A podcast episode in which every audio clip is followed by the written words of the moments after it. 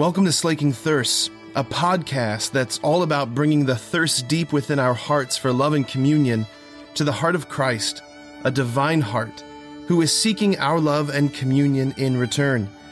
The hope is that the two thirsts would meet and both thirsts would be slaked. I always feel an affinity to St. Matthew. There's a, uh, there's a profound sense. The morning of my ordination, my classmates and I, we prayed a holy hour with the bishop in his private chapel in the chancery uh, right next to the cathedral. Sit in front of Jesus in the Blessed Sacrament. We're just like hours away from laying our lives down as priests, and I'm sitting there just feeling so wildly unworthy of what's about to happen. And uh, I remember hearing the Lord in that moment just say to me what he said to Matthew, which was like, Follow me. Like, I know what you are, I know what I'm calling.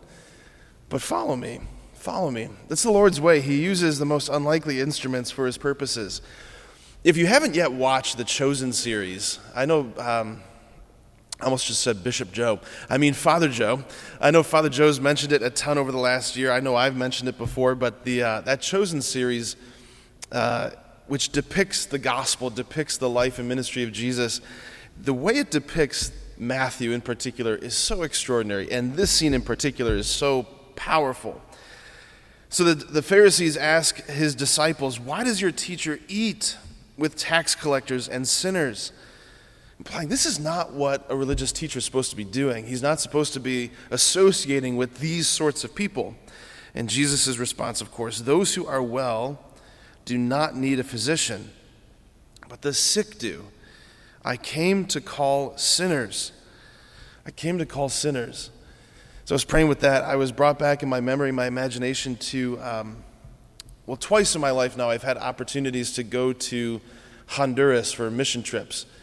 Um, the first one was a medical mission trip. Uh, at the time, I've lost the ability, but I, have at the time I was pretty darn fluent in Spanish, and I was a, I was a translator for uh, a team of doctors, doctors and dentists and, and all sorts of folks.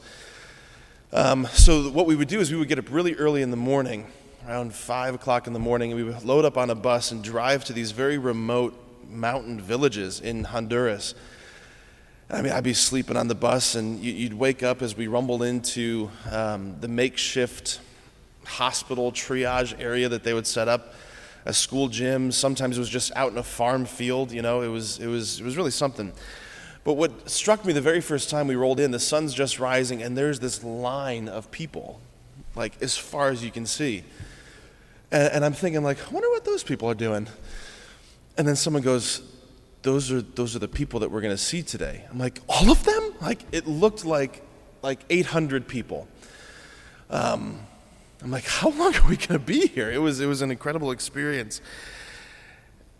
And what was amazing, uh, you would sit there, and one by one, the person would come in, and they would just name everything. They would point out every issue, every blemish on their skin, every everything that looked weird felt weird. Every every issue no matter how like i would say no matter how embarrassing it might have been they just laid it all out. It was it was an incredible thing. It was an incredible thing. I learned a lot of vocab uh, that i didn't have in ap spanish then uh, but i learned like it was just an amazing thing to watch as they like there was no dancing around any of it. Like just they said it like it was because they knew that this might be my only chance at healing like, I might not get to another doctor for years, if not the rest of my life. So I better, I better tell the doctor about this issue that I'm having. They were so aware of their need for healing. I remember thinking, man, would that I approach confession like these folks approach the doctors? That was a game changer for me.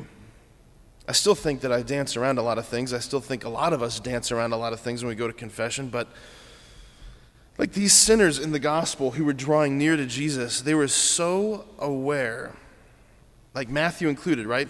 They were so aware of their need for healing. They were so aware of how they were just mired in sin, mired in this inextricable like situation. I can't get myself out of this thing I've put myself in. In particular, these tax collectors. Like they were just stuck, absolutely stuck. and these public manifest sinners absolutely stuck. And then one day, someone enters into this situation where I am so stuck and powerless and has the power to pull me out and to show me that there's another way of being, that I am somehow loved and I can be something more than what I've been. You know, great sinners and great saints, they're made of the same ingredients, they're made of the same stuff. An immense amount of passion hunger. Right? It's the same, like the same hunger that, you know, drives sinners to do what they do is the same hunger that drives the saints to pursue sanctity. It's, it's just misguided, it's misdirected, right? You don't yell at the guy who's eating out of the dumpster. You don't blame his hunger. You say, hey, can I show you where the banquet is? That's what Jesus came to do. He didn't come to condemn our hunger, He came to redirect our hunger, redirect our desires to what truly satisfies. It's like, let me show you what you're actually hungering for. And there's actually a, a food that satisfies. There's actually a food that satisfies. He came to redirect it. You know, when you look at the, the Pharisees and these tax collectors and sinners in this gospel, there's, a, there's an amazing dynamic here that the ones who were so desperately in need of healing, they knew it like both of them, both groups, the Pharisees and the tax collectors, they both needed healing. Only one group knew it. Only one group was aware of it, which meant that they were actually, the tax collectors and sinners were actually in a much more spiritual, healthy place than the Pharisees.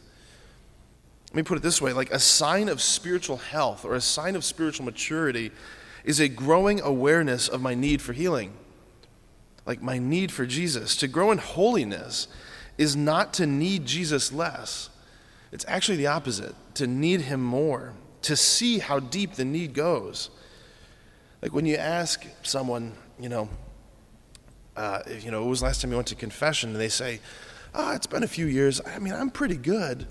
Like, oh boy, like you're, you're blind. You're blind to how deep you need healing. You know, Jesus said the Holy Spirit sent into the world to convict the world of sin, which is different than accuse. To be convicted of our sin is to see our sin, to see the need, to see, like the MRI, the spiritual MRI, like here's the tumors. This is where I'm at odds and at war with the Lord.